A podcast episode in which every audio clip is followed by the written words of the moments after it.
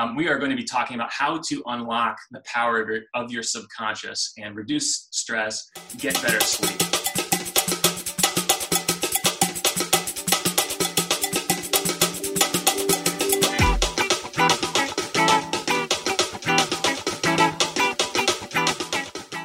we're going to talk about how you can start falling asleep faster, reduce maybe some of the fears and anxieties of what's going on in your world currently and a lot of our worlds right now, uh, how to quiet your mind, how to get deep restorative sleep, and hopefully wake up refreshed and feeling a little bit more energized. You know, it is proven that both sleep and reduction of stress can help improve the, your concentration, your productivity, your overall happiness, and even your immune function, which I think we all need right now. So, we're going to demystify a lot of meditation, and I'm really excited because I've never done anything like this before uh, in bringing a family member on. This person is one of my first meditation and mindfulness coaches uh, and that is my dad. Uh, I'm going to tell you a little bit about him in just a moment here, but uh, a little bit of background for me. That one of the reasons I'm so passionate about mindfulness is uh, that both of my parents have always encouraged um, really being in touch with my emotions, being able to sit still uh, with my emotions, pay attention to what's going on. My mom is a mental health counselor, and my dad is, as I will tell you here in a minute, a licensed hypnotist. Um, so not only is he a licensed hypnotist, and that is what he is doing almost as his uh, early retirement career, and has been doing it for years here, but has experience running businesses, has experience um, even uh, getting his master's in education. So he has a lot of background in understanding how to teach some of these principles. Um, so John Hunkler, my dad, was introduced to transcendental meditation, Zen, and hypnosis back in the 1970s um, but didn't really become a hypnotist until almost a, a, decade ago in 2011. He holds master's degrees from the University of North Dakota and Notre Dame in education and business, and worked for 18 months in a very busy practice in Indianapolis, Indiana, before opening his own practice. He's hosted thousands of sessions, uh, helping people quit smoking, lose weight, clearing uncontrollable fears and, and maybe unreasonable fears, uh, and getting better sleep, reducing stress, which again is, is what we're going to be talking about today. Uh, please help me welcome my dad, John Hunkler. Dad, thanks for being here. Uh, thank you, Matt, for the opportunity. Absolutely. I'm really excited to talk about this. And again, if, if people have questions, please use the Q&A function uh, down below. But I, I uh, am running this show, so I get to steal the first few questions. And I'm really grateful for that opportunity. Um, I wanted Dad maybe to um, talk a little bit about how you first got introduced to meditation and mindfulness. Do you have any early first memories of what your exposure to meditation was? Well, I didn't know that it was meditation, but I realized that later as I was exposed to Zen and other uh, Eastern meditations that use mantras or not. Uh, Zen normally does not use a mantra but that uh, in my childhood i was taught because i was raised catholic i was taught to pray the rosary which is a type of mantra meditation that repeats about a six second uh, prayer the hail mary 50 times in the course of saying the rosary once. And during that you're to focus for each 10 hail marys each decade of the rosary you focus on one of the mysteries of the faith. And that is a kind of uh, mindfulness, uh, focused mindfulness, using an audible uh, and a actually spoken mantra or prayer. Why why are mantras uh, or prayers and and a mantra, as I understand it, doesn't necessarily even have to have a religious affiliation. No, not at all. Can you talk a little bit about the power of using a mantra in meditation? Sure. It's it's a way of calming the mind and helping it become I speak of it as a blue sky, that if you can think of your mind as a blue sky, and then thoughts come and go like clouds, like white, fluffy clouds moving across the blue sky of your mind. And you wouldn't try to hurry a cloud on its way, and you wouldn't try to stop it or, or hold it in its path. You simply let it come and let it go. If you treat your thoughts this way, then they don't um, become obsessions they don't become uh, triggers for any negative thoughts or anxieties. You see them come and you let them go. And that's part of the effect of a mantra. Of course, stilling the body is an important part of it as well. Well, and you had quite a bit of practice with that, as I understand it. Uh, maybe a, a few years of Catholic school growing up. Sure. yes, I even went to a Catholic university, Catholic high school, Catholic university. Um, so I was pretty well steeped in that. But I, I know for your undergrad at Notre Dame, you studied uh, Japanese, and that took you over to Japan and uh, exposed you to Zen for the first time. Do you remember what that experience was like? Yes, uh, we visited a Zen temple and actually spent a few days there. And there were some Americans, a couple of young Americans, a man and a woman who were staying at the temple and learning Zen Buddhism. So they could teach us in our own language what was going on and what their experience was. that was the first time that I heard the expression monkey mind, which is what we notice when we pay any attention to what goes on in our minds when we're trying to quiet down, uh, is that our mind continues to go from thought to thought to thought to thought to thought like a monkey. is that necessarily bad? Um, how how can you find ways to maybe?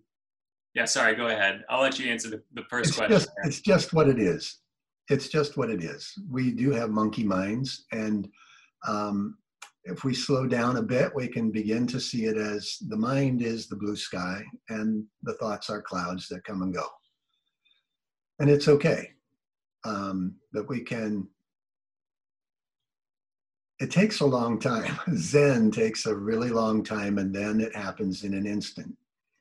And um, we, you know, uh, Jon Stewart used to end his program with a moment of Zen. Our local, uh, our local newscast is now ending with a moment of Zen, and, and it's merely uh, they are doing it with pictures of nature and a calming uh, background music Moments yeah. of Zen, moments of Zen usually come unbidden, not at uh, not at the end of a half an hour uh, with visuals. Well, I, I, I want to tell you about my first couple uh, of experiences trying to meditate. Um, while I do that, I forgot to tell you to silence your phone, Dad. So if you want to silence your phone, was that my phone? Um, my first uh, my first experience with meditation. Um, I, I, did it a lot. I think when I was a kid, uh, and and certainly there are a lot of meditative experiences from shooting free throws to practicing skateboard tricks to practicing magic tricks, which was something I did uh, as a kid. That was was a very meditative experience, and in some ways acted as as a mantra.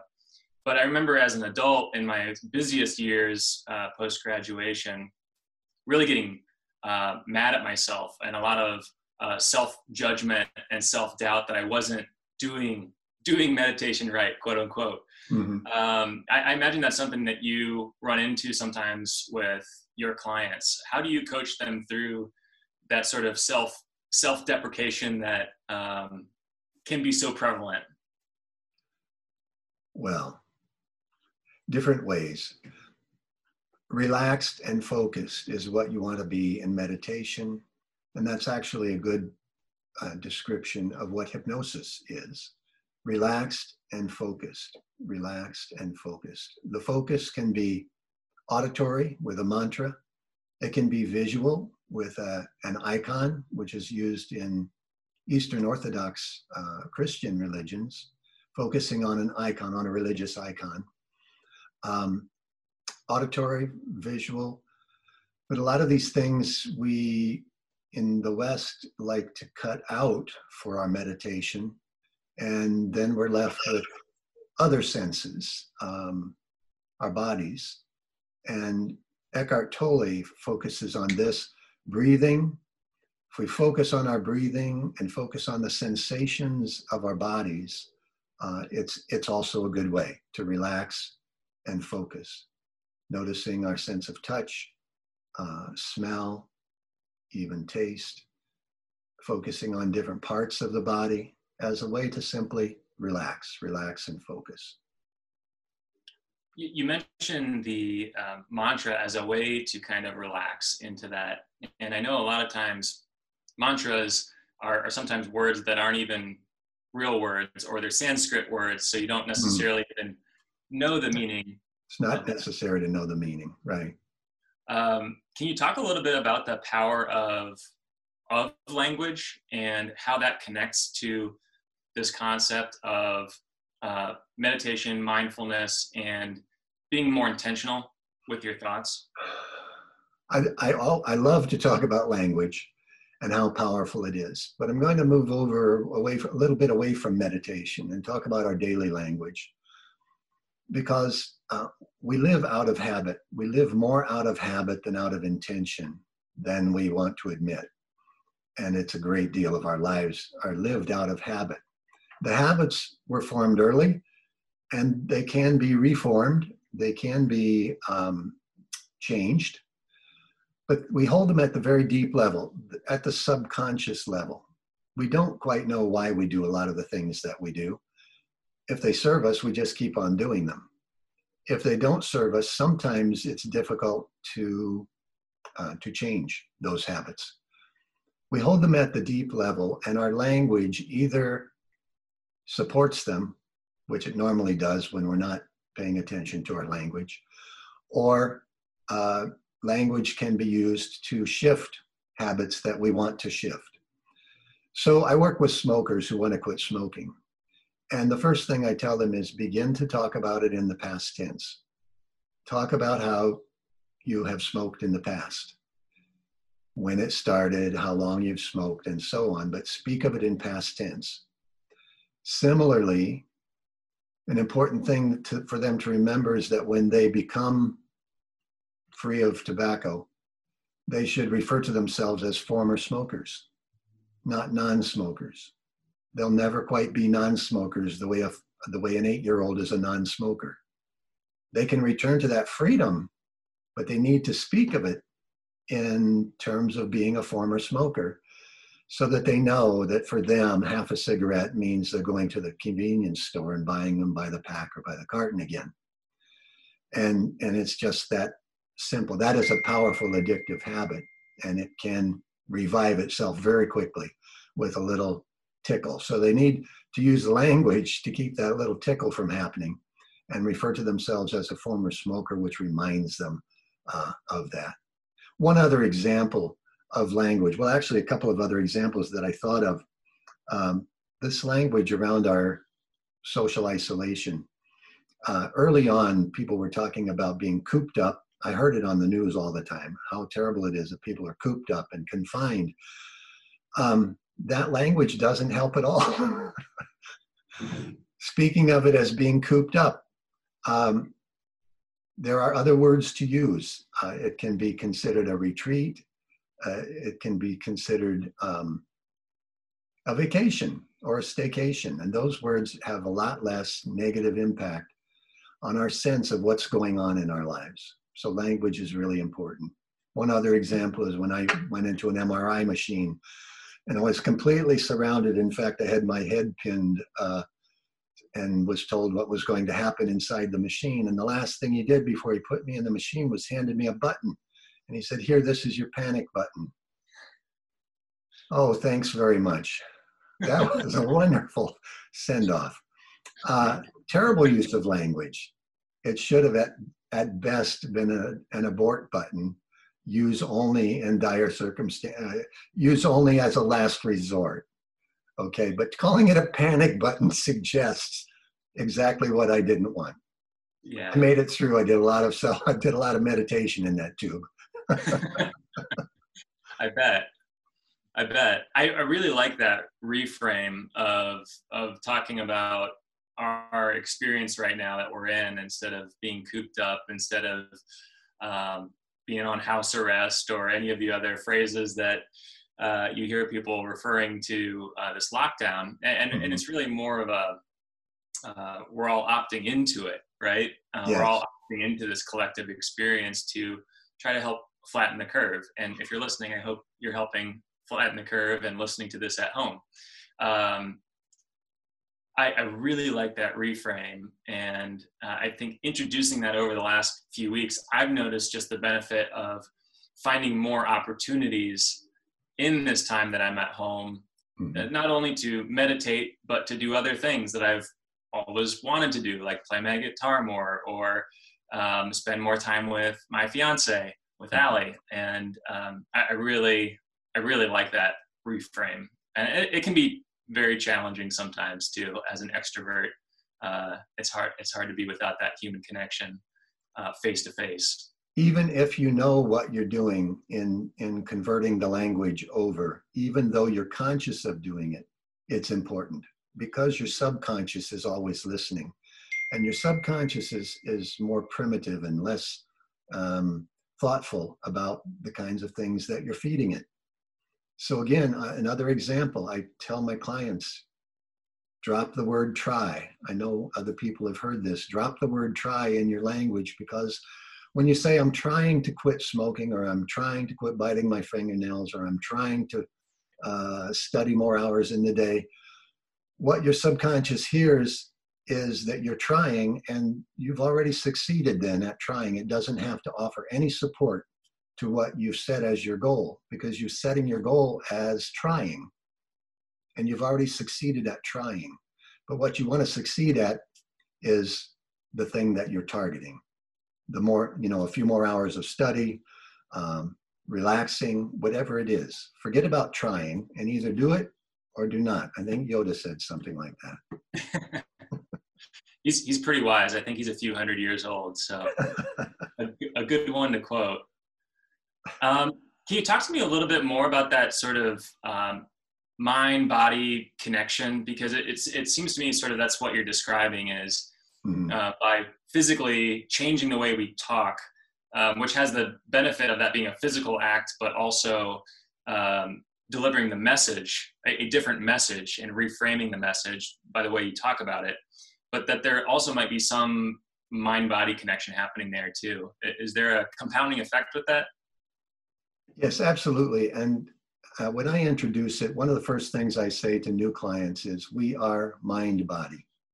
You are mind body. And the idea of uh, calling it a mind body connection is really just too many words it's two sides of the same coin. We access our minds through our bodies, we access our bodies through our minds. We are mind body. And so we being aware of that, we use both angles, we use both aspects. Um, relaxing physically affects our minds. We know that. Relaxing our mind and using proper language helps reduce the stress in our bodies and our minds, and we can feel it in both places.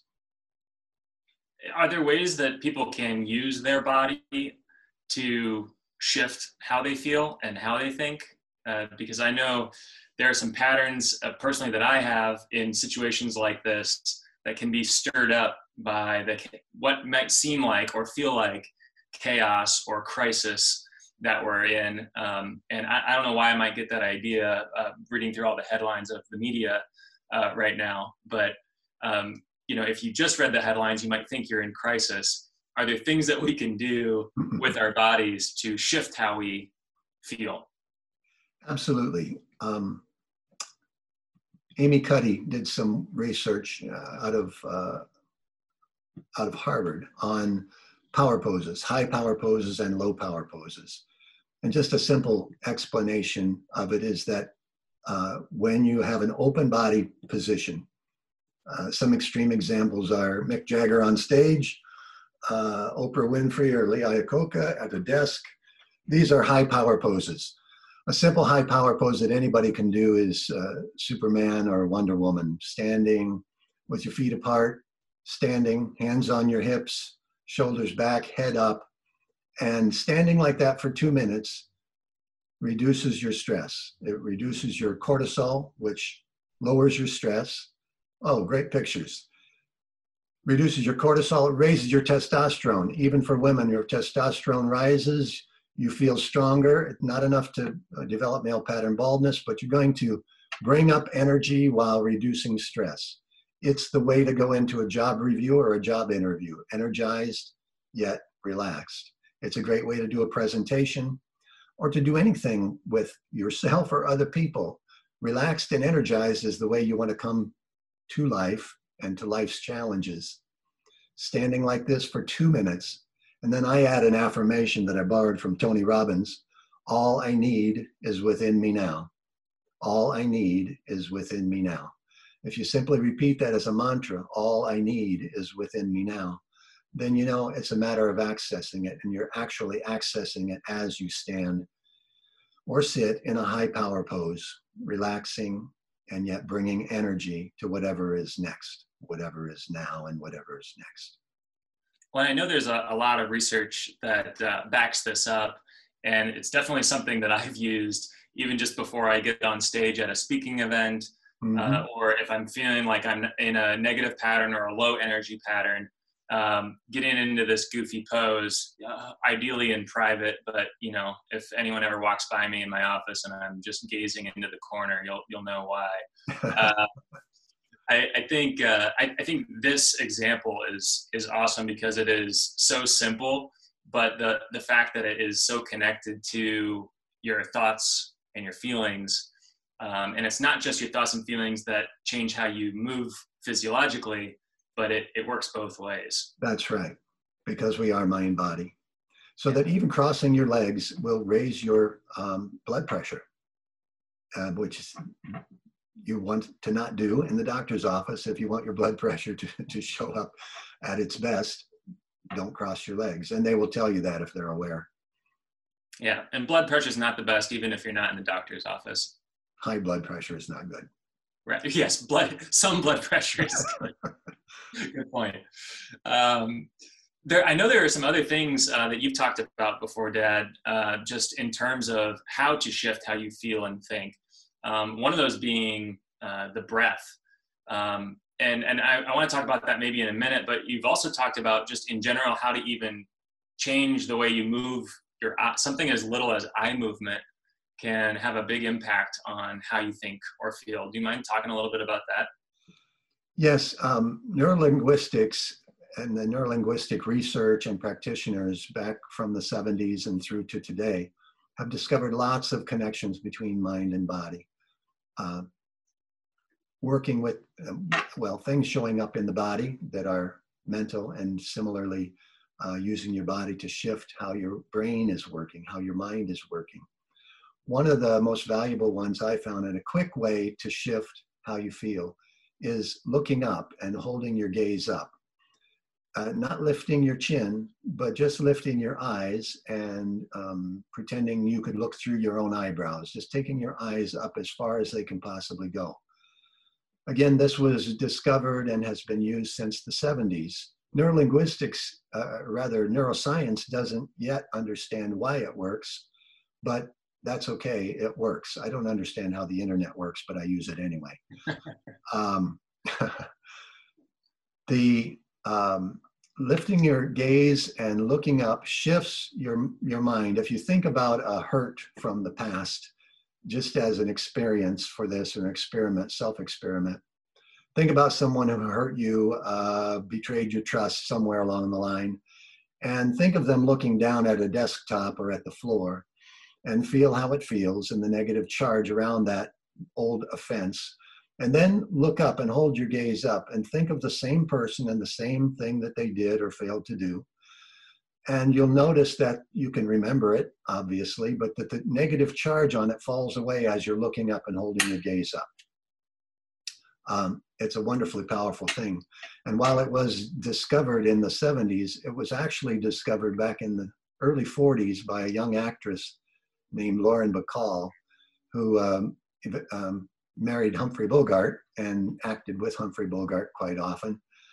She went into her very first um, her very first acting scenes on, in the movies, physically shaking like a leaf. And what she discovered was that if she would drop her chin and raise her eyes and make eye contact that way, that she would stop shaking. It became the Lauren Bacall look, and uh, it became her trademark. But for her, it was uh, actually a very practical thing in those early days of acting. She dropped the shakes and became a very famous actress. And if you're uh, tuning in on the video live stream, you'll be able to see this uh, this image that we've got pulled up here. But uh, if you're listening in retrospect, maybe on the podcast or have it pulled up in another window, we'll make sure we link this up in the show notes for you as well. uh, as well as the power pose. Um, Dad, I'd love to shift to some uh, guest Q and A here. Uh, but first, want to let people know one, um, we are going to end this session with a uh, totally optional uh, five minute relaxation meditation that uh, my dad uh, will lead. This will be something uh, hopefully that can de stress, help you reset in your day before we go back and on our way into our, our normal lives. but hopefully, give a, a sense of some of the things that we're talking about here in terms of reducing uh, and relieving stress. But I, I, wanted to make sure before we dive into audience Q&A that I remind you, you can click the Q&A button down at the bottom if you're tuning in here on Zoom, uh, or if you're on YouTube, you can drop a question in the comments there, and, uh, and we'll shift to those here in just a moment. But before we do, um, then I wanted to talk a little bit about how you ended up transitioning from some of these things that you learned in, in terms of neurolinguistics, in terms of meditation and mindfulness, to getting exposed to hypnosis. What was your first earliest understanding of of hypnosis, and what were some of your um, feelings about it at that time? Well, it's interesting because I took a, about a 40 year hiatus from uh, hypnosis between my mid 20s and, and mid 60s. Um, I had had had an experience with a hypnotist who actually came to a graduate class that I was teaching at the University of North Dakota uh, that I had titled Other Ways of Knowing. I was having coffee with him and he said, Well, you should definitely include hypnosis as another way of knowing. And so he led about three sessions in, in my class, group sessions for us and um, the third one, I was listening to Bach while after being relaxed into a hypnotic or guided meditation. And I wasn't using earphones or anything. It was just a turntable and, and speakers. And um, Bach was, I could feel Bach from my head to my toes. It was quite an experience, a very memorable experience. Then I met a hypnotist in my 60s, and he's the one who uh, introduced me to the to the idea that I could be a hypnotist, and and uh, I was well prepared for it. That's really cool. I feel like most people's first introduction to hypnosis is like the Looney Tunes swirling eyes, or uh, some of the the movies. A lot of times tend to be scary movies where people get hypnotized and uh, they do things against their will or sure. they end up getting interrupted halfway through hypnosis and now you know they're permanently rewired the wrong way. Um, lots of lots of opportunity for good plot uh, good plot twists and good good uh, plot roadmap. But did you have any of those sort of uh, preconceptions or even hesitations with respect to hypnosis? You know i didn't in the way that it was introduced to me but but uh, in my upbringing, I was taught that the Catholic Church did not uh, approve of hypnosis, did not uh, want you to participate in any kind of stage hypnosis or anything like that because you'd be giving up your free will to another person. Uh, that is not what hypnosis is about. Uh, I do think that um, there are dangerous people out there who would like to uh, have you do whatever they want you to do, but I don't think that uh, hypnosis is usually the, the, the way that they want to uh, accomplish that. They would do it through repeated propaganda instead. Um, you retain your free will in hypnosis if you haven't given it up somewhere else. You have free will, and uh, the hypnotist doesn't take that. And a good hypnotist doesn't um, do anything but what you want them to do in terms of shifting an attitude or behavior uh, or even relieving um, a, a dis-ease or unease with something in your life. And that's uh, that's what i learned. And, and in fact the catholic church has no stance for or against hypnosis uh, i've recently learned. And um, i didn't have any trepidation because of the people that i was experiencing it with and my trust in them. And hypnosis can sound like this kind of magical thing. Uh, can you talk a little bit about what hypnosis is and have I been hypnotized even if I haven't had someone with a pocket watch, you know, in front of my swinging it in front of my face? Sure. Yeah, we go into hypnosis every day. Uh, children go in. Our, our, uh, children often live in a sort of hypnotic, in and out of a hypnotic uh, trance, mild trance, because they live more from their subconscious than we finally do as an, as adults. But our subconscious is still there, and um, we go in and out of hypnosis as well. Daydreaming, uh, highway hypnosis, where you uh, miss your exit and you know it was because you were thinking about that conversation you were going to have with someone and you weren't paying attention particularly to the road your subconscious was doing the driving but it wasn't paying attention to which exit you needed to get off on um, similarly and a good example uh, is when we go to the movies when you go to the movies, you naturally go into a state of eyes open hypnosis. You relax and focus, and that's the basis of meditation, and that's the basis of hypnosis.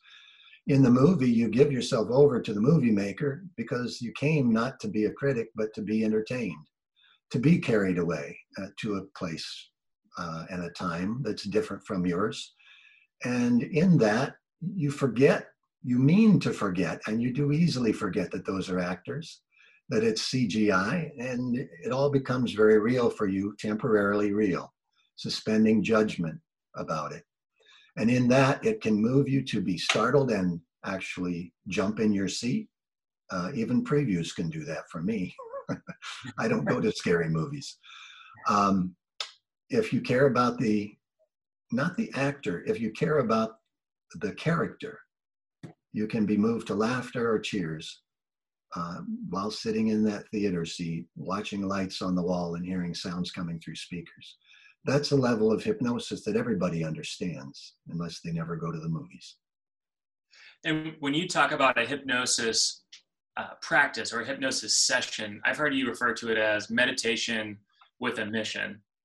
Can you tell me a little bit what you mean by that? Sure people ask me what's the difference between meditation and hypnosis and it's it's practically that simple lots of meditation is hypnotic um, lots of hypnosis sessions start with a guided meditation. But medita- meditation with a mission because clients come to me because they want to quit smoking or they want to eat better or um, give up some other fear or doubt or uh, habit that they have. And so the mission that I'm on is to help them with language and suggestion and visualization of themselves living more and more easily and more and more often the way they want to live, the way they've decided consciously that, that they want to live. But we're speaking to the subconscious mind in hypnosis and getting the subconscious mind on board with this new chosen direction so that it becomes incorporated into their behavior and, and life. That's the mission. That's great. That's really helpful. And uh, we'll get a chance to practice uh, a guided meditation here at the end. Maybe not a full uh, hypno- hypnotic trance in in the five minutes. That'll be totally optional if uh, if you're still listening. Um, just to get an idea of what a guided meditation uh, might feel like. But first, I want to dive into some some audience Q and A. Did you have something you wanted to add, Dan? Just that another way to experience that is that I, for this, I put together a 15 minute relaxing into sleep um, guided meditation, something that you can use to relax your mind and body into a good night's sleep. Because a good night's sleep is going to help you in your waking hours uh, uh, definitely be more creative, be a better problem solver, reduce the stress, the daily stress in your life if you get a good night's sleep. And oftentimes that starts as you lie, lie down in bed. I, I, have been using one of those uh, guided meditations that you sent me, Dad, to uh, make sure I'm I'm getting good sleep, and that's really kind of what gave me the idea of uh, this session. Doing the session and sharing this was I was realizing just how helpful that has been for me to make sure I'm getting enough sleep each night um, and relaxing into sleep every night and a deep restful sleep, which has just been uh, incredibly, incredibly, incredibly helpful. Um, I, I, do want to transition to some Q&A here. Um, this first one is from an anonymous attendee. And uh, this question is uh, says, I am, of course, at home trying to help flatten the pandemic curve. But the question is that I have several roommates, which can sometimes cause a lot of anxiety and sometimes stress as is. But with all of us being home during the pandemic, it's hard to uh, stand up to that kind of stress. What are some things that you would recommend to help relieve this stress and anxiety during this time of lockdown? Okay, well, I'm not sure whether this is stress and anxiety just from the uh, increased interaction with roommates or whether it has to do with them not uh, using all the social isolation that you are using. So I'll address both of those. Um, yes, the simple interaction with other people can be uh, lessened and relieved by retreating. Uh, retreating to your room or retreating to the quiet of your own mind. Uh, with closed eyes, using whatever mantra, whether it has meaning to you or not, uh, whatever repeated word or words like calm, uh, peace, or something with no particular meaning. Uh, some people use the number one, some people say amen or hallelujah whatever word you want to use in the quiet of your own mind, um, do that retreat. In other words, do a retreat of 10, 15, or 20 minutes. You will find yourself more relaxed, um, less stressed, and mm, more tolerant of other people. That's good advice. Now, if you're concerned about their uh, poor social isolation habits outside of your apartment, uh, then you need to retreat into a mask and gloves and lots of hand washing um, and try to talk some sense into them. That's good advice, too. Um, our next question is from Serena. Uh, we'll bring Serena on to the show to ask her question here live. I think she's got a a, a good question here that probably a lot of us have uh, about hypnosis. Oh, okay. well, uh, my question is I've been on these shows before where, you know, there's a hypnotist and they pull people from uh, from the audience and they do the whole thing with the arm and then say the words. Can you explain what is happening there? I think so. Great let question, me, Serena. Let me say, thank you, Serena. I think so. Let me say first that the bell curve of hypnotizability is the bell curve. The people that they want on stage are the people in this tale of highly hypnotizable.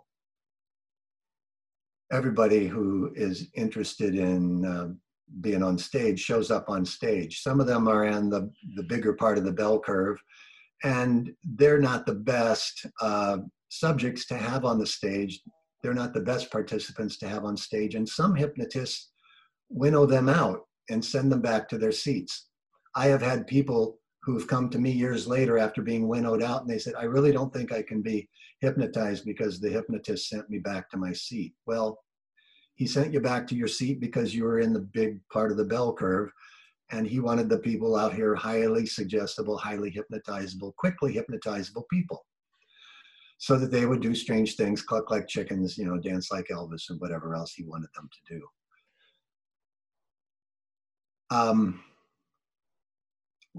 most people can be hypnotized. The people who are out in the other uh, tail of the curve are people who can't follow instructions at all. Uh, just extreme um, OCD, um, going to be distracted by anything and, and cannot follow from one direction to the next. If you can follow directions and close your eyes, uh, you can eventually go into a level of hypnosis that allows you to accomplish things that you can't accomplish with your conscious mind alone. Does that help? So, so if those um, people then dad who are highly suggestible and are the ones in the audience raising their hand and coming up on stage i, I know this isn't what you do and, and not something you've ever done before. No, I don't but, do stage hypnosis. But can you um, can you talk a little bit about what is happening there? So they're highly suggestible, which means they're able to act. Does that mean they're able to access their subconscious more quickly um, and drop into that hypnotic state more quickly? Yes, it means actually that throughout their life they are they are listening at that deeper level um, and taking suggestions uh, from lots of people, uh, from commercials and advertising, from propaganda, uh, from their mate and friends. They are not um, inferior for that. They are simply different and um, out in the tail of the bell curve of hypnotizability and suggestibility.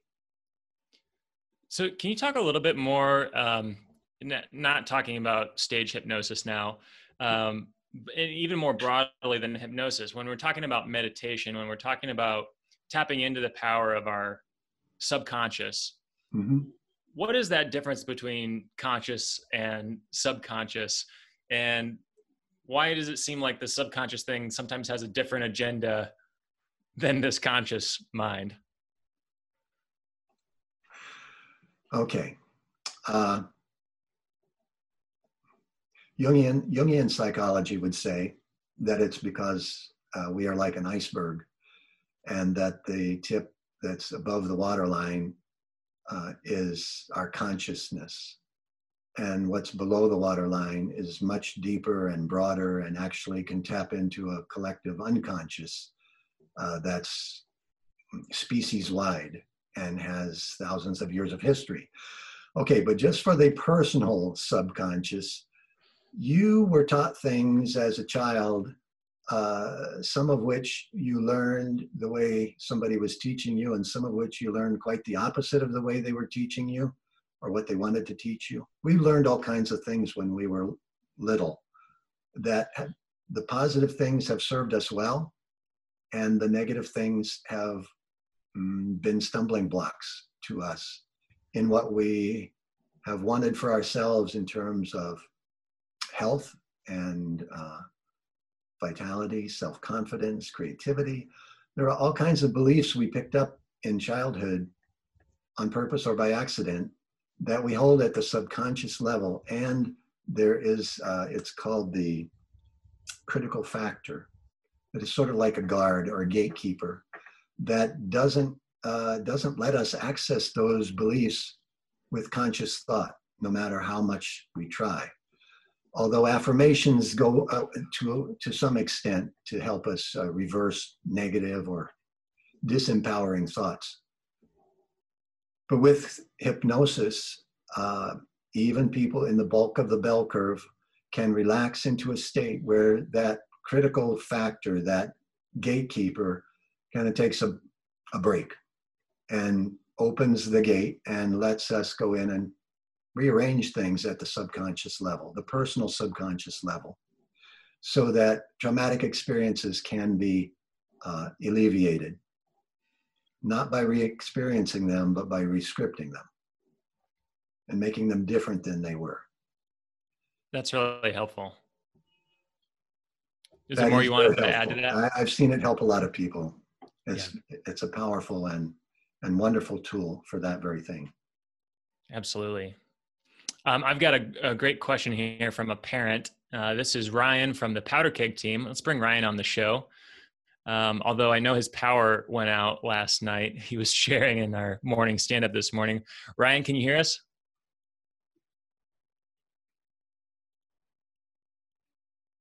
I see Ryan, but I don't know if we can hear Ryan. How about now? Can you hear me now? Yeah, we can hear Ryan. you now. Hey guys. Hi Ryan. Hey.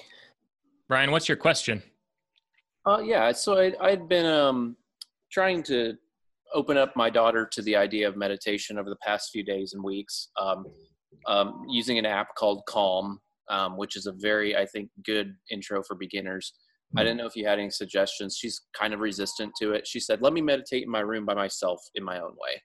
I was like, okay, that's a start. So I don't know if you have someone who's closed off to the idea of meditation. Are there ways to maybe convince them? Are there ways to like, um, I don't know. I've already planted the seed. I'm going to kind of keep non-aggressively pushing it on, not pushing it on her, but like, hey, this might help you. I think you have some issues that you're aware of. She's aware she has some anxieties and some fears, um, some mm-hmm. catastrophic thinking. But how can we um, prove to her that there's this this this can help her? I guess.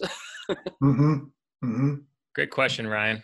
Yeah, Dad, do you have any advice for um, people introducing the idea of meditation uh, to others uh, in a way that um, you know I, I think I, I, can relate to Ryan's question because I think we probably all have people in our lives who struggle with one thing or another, um, and in general we want to help them. And if meditation has been helpful to us, we want to share that with them. Uh, do you have any recommendations for people who want to introduce others to meditation or hypnosis. Can I, can I do a little um, back and forth with Ryan just to find out a little bit more about this? Situation? Sure, I, I, think so. If we can bring Ryan back on the show, I think that. Uh, yeah, I'm back. Okay, Ryan. Back. Um, how old is your daughter? She's 12. She's 12. Okay. All right. it's right yeah, on the edge of rebellion. There okay. is a there is a different a definite um different, you know, that's a difficult age for sure. It is um, a difficult it is a difficult age. Um yes. It would probably work better if you told her told her never not do it. Never to yeah. meditate. I advise you not to do that. Yeah. it's dangerous. uh Okay, so I'm going to give you a, a, an idea for a younger child, if there might be some people with younger children out there listening. Yeah, I have a six-year-old as well. I have a six-year-old boy, so okay. He's oh, he's more open to ideas. yes, yes, yes. Okay. Um, find ways that they are already meditating. Find ways that they are already relaxing and focusing. Does your daughter listen to any uh, music, especially music with words? Does she memorize songs that she listens to? Do you know? Oh yeah, I'm sure, probably. Yeah. Okay. Um, you might ask her to share some of those with you. Um, maybe her favorite lyrics, you know, or her favorite line, or something like that, and uh, suggest that, that uh, you've probably already introduced have you introduced her to the idea of a mantra no okay. She's already using mantras. This might be the best way to work with a teen or preteen around meditation is to see ways that they are already relaxing and focusing. So like getting into the zone on something like drawing or exactly. Yes. Gotcha. yes. Yes. And um, yeah celebrate how they are already doing that and in that way maybe and obviously not heavy-handedly yeah. um, because then you get the you get the reverse effect. The resistance. uh, but yeah. Thanks. Dropping hints here and there uh, in you know in the car once once at meals uh, that sort of thing. Awesome the best i got for you ryan right now. But it could it could be uh, could be the trick. Good question, Ryan, and uh, appreciate you sharing those ideas, Dad, from someone who has had two 12 year old daughters at one point in time or another. Yeah, two two different points in time. Mm-hmm. Um, so uh, if you have questions, uh, go ahead and drop them down below in the chat. Uh, we'll, we'll, work to get those answered. But we're coming up here on time, so it looks like we have about five minutes left. If you're still on the call and would like to join for this guided meditation, um, Dad, can you tell us a little bit about what we're about to do? Okay, let me do a housekeeping thing too. Anybody who wants the 15 minute uh, uh, relaxing into restful sleep yes. meditation, why don't they uh, ask Powder Keg for it? I'll get it to you. Yep. And actually, you, you said it's just John at Bloomington Hypnosis john at bloomingtonhypnosis.com. Yep, Great. That, that, works too. We'll send that info in a follow up email to all guest attendees um, as well, so that Good. they can, so you can get in touch and share that sleep hypnosis. Thanks for reminding me about that because I want to make sure we'll have that as well. Good. So what we'll do here in just a few minutes is a simple progressive relaxation. Um, my voice and your eyes closed, probably, uh, sitting or reclining and relaxing. I'm going to then affirm some of your strengths. Uh, I'm assuming everybody on here is intelligent. I'm going to affirm your intelligence. I assume that everybody on here is uh, compassionate. I'm going to affirm your compassion and things like that. Simple things, your wisdom, your courage, and help you see how those things are already active in your life. Uh, I'll be speaking in singular to each person on, on this uh, who stays around to listen to it. It should be very relaxing, and at the end of it, I'll count you up as if coming up from a meditation or a nap, and uh, that's it. So, very simple. Sounds good. Let's do it. Dad, whenever you're ready. Okay. Sitting comfortably or lying down with your legs uncrossed and your hands at your sides or on your lap, but not connected to each other. Take a deep breath in. Take a deep conscious breath in, hold it for one count, and let it go slowly. Let it go all the way out, and you'll naturally take another breath.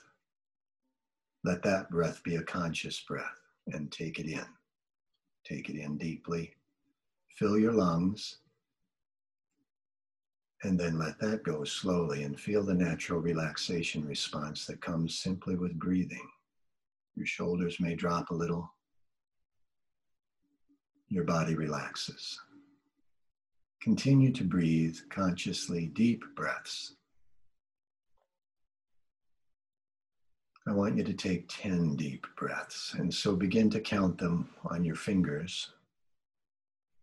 Just pressing lightly down each finger in turn with each breath as I continue to give you direction.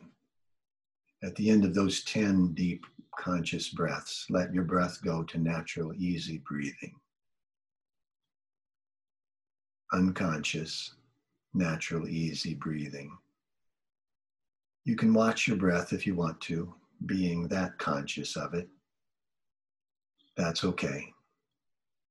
As you continue those deep breaths, we're going to do a, some relaxation of the body. Imagine warm liquid relaxation, like liquid sunshine pouring down over the top of your head and pouring down the back of your head and neck and into your spine and down your spine through each vertebra all the way to your tailbone. Think it, imagine it, invite that relaxation and welcome it. Again, from the top of your head, let that warm liquid relaxation flow down the sides of your head and neck, into your neck and shoulders, and from your shoulders into your arms down through your upper arms, elbows, and forearms, down into your wrists and hands, all the way to the tips of your fingers and thumbs. Once more from the top of your head, let that warm, soft liquid relaxation pour over your face, relaxing the muscles of your forehead, all the muscles around your eyes. Let your nose and cheeks relax, your upper lip and lower jaw if they haven't already, let your teeth part just slightly. Feel the relaxation that brings to your lower jaw and let it flow over your chin and down the outside of your throat and neck, on down across your chest and abdomen and around the back of you into your back.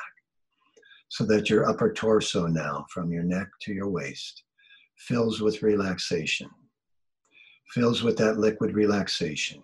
Every internal muscle, fiber, bone, all to the marrow of your bones, and every internal organ relaxes. See that your heart beats relaxed. See that your stomach and intestines digest their food and nourish your body. relaxed. And you too can do what you need and want and intend and deserve to do, relaxed. With your upper body relaxed and relaxing still deeper with each breath. Let that warm liquid pour into your lower body through your hips and buttocks, pelvis and thighs, your knees, your lower legs, and your feet. Massage your feet with your mind now, tops, sides, and the backs of your feet. Massage the bottoms of your feet, heels, arches, insteps, and the balls of your feet, and your toes. Relaxing deeply in body and mind. You are strong.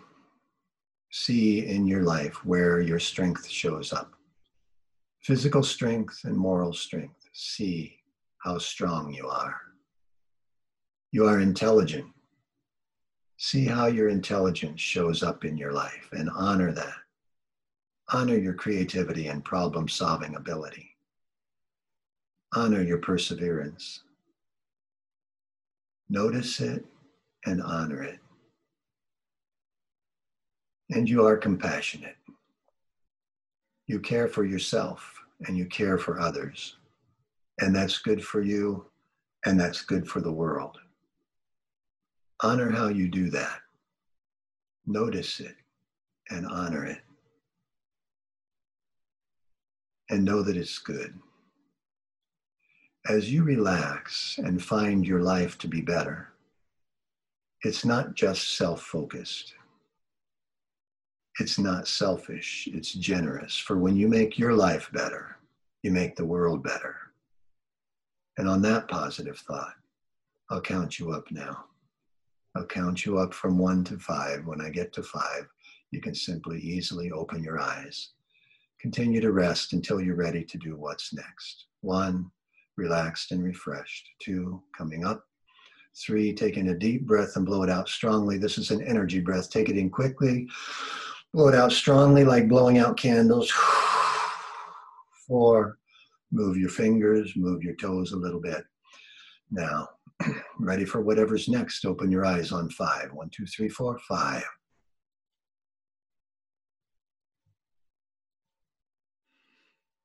Thanks for leading us through that, Dan. And I know you've uh, put together a special um, track that is a, more of like a 15 minute relaxation um, track specifically for sleep, right? Yes. Yes. You can listen to it with background music or ambient sounds, whatever soothes you, or listen to it all alone. You'll hear it just as you just heard this, just my voice relaxing and helping you relax into a good night's sleep. That's super helpful, Dad. And if people want that, um, they can just email you uh, at John, J O H N, at bloomingtonhypnosis.com. If you're listening, we'll put that in the show notes as well, um, but we won't be publishing this for a week or two. So uh, if you're interested in grabbing that track, um, just put in the title uh, or the subject line, just put uh, sleep, sleep meditation. And uh, that's that's one that I know has been super helpful for me. So I encourage anyone who's listening right now to do that, and um, we'll we'll follow up with that email and the follow up email as well. I'm feeling super relaxed right now, Dad. Thank you, Matt. All right. Thanks enjoy for, the rest of your afternoon. Thank you. Thanks everyone for the extra time and thanks for sticking around. That's it for today's show. Thank you so much for listening. Also, huge thanks to my dad, John Hunkler from Bloomington Hypnosis. Make sure you go check him out on uh, bloomingtonhypnosis.com for links to his social profiles and the other people, companies, and resources mentioned in this episode. Head on over to powderkeg.com and check out the show notes there. We're going to be doing a lot more of these, so be sure to check out upcoming live stream versions of the podcast with community Q&A, expert advice, and a great way to just connect with others. Uh, it's totally free. Go on over to powderkeg.com slash events to check out all of those topics and to get registered. And if you're currently in the market for finding a new role and want to be connected with cutting edge companies, uh, and just some of the best companies doing remarkable things everywhere, you can join our matches platform completely free at powderkeg.com slash jobs. And if you're a company looking to get connected to that talent, it's totally free to get your own culture profile and join a directory of hundreds of other tech companies at powderkeg.com slash sign up. It's totally free to get started and get connected to amazing talent.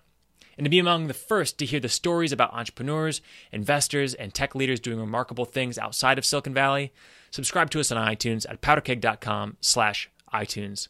We'll catch you next time on the Powder Keg Podcast.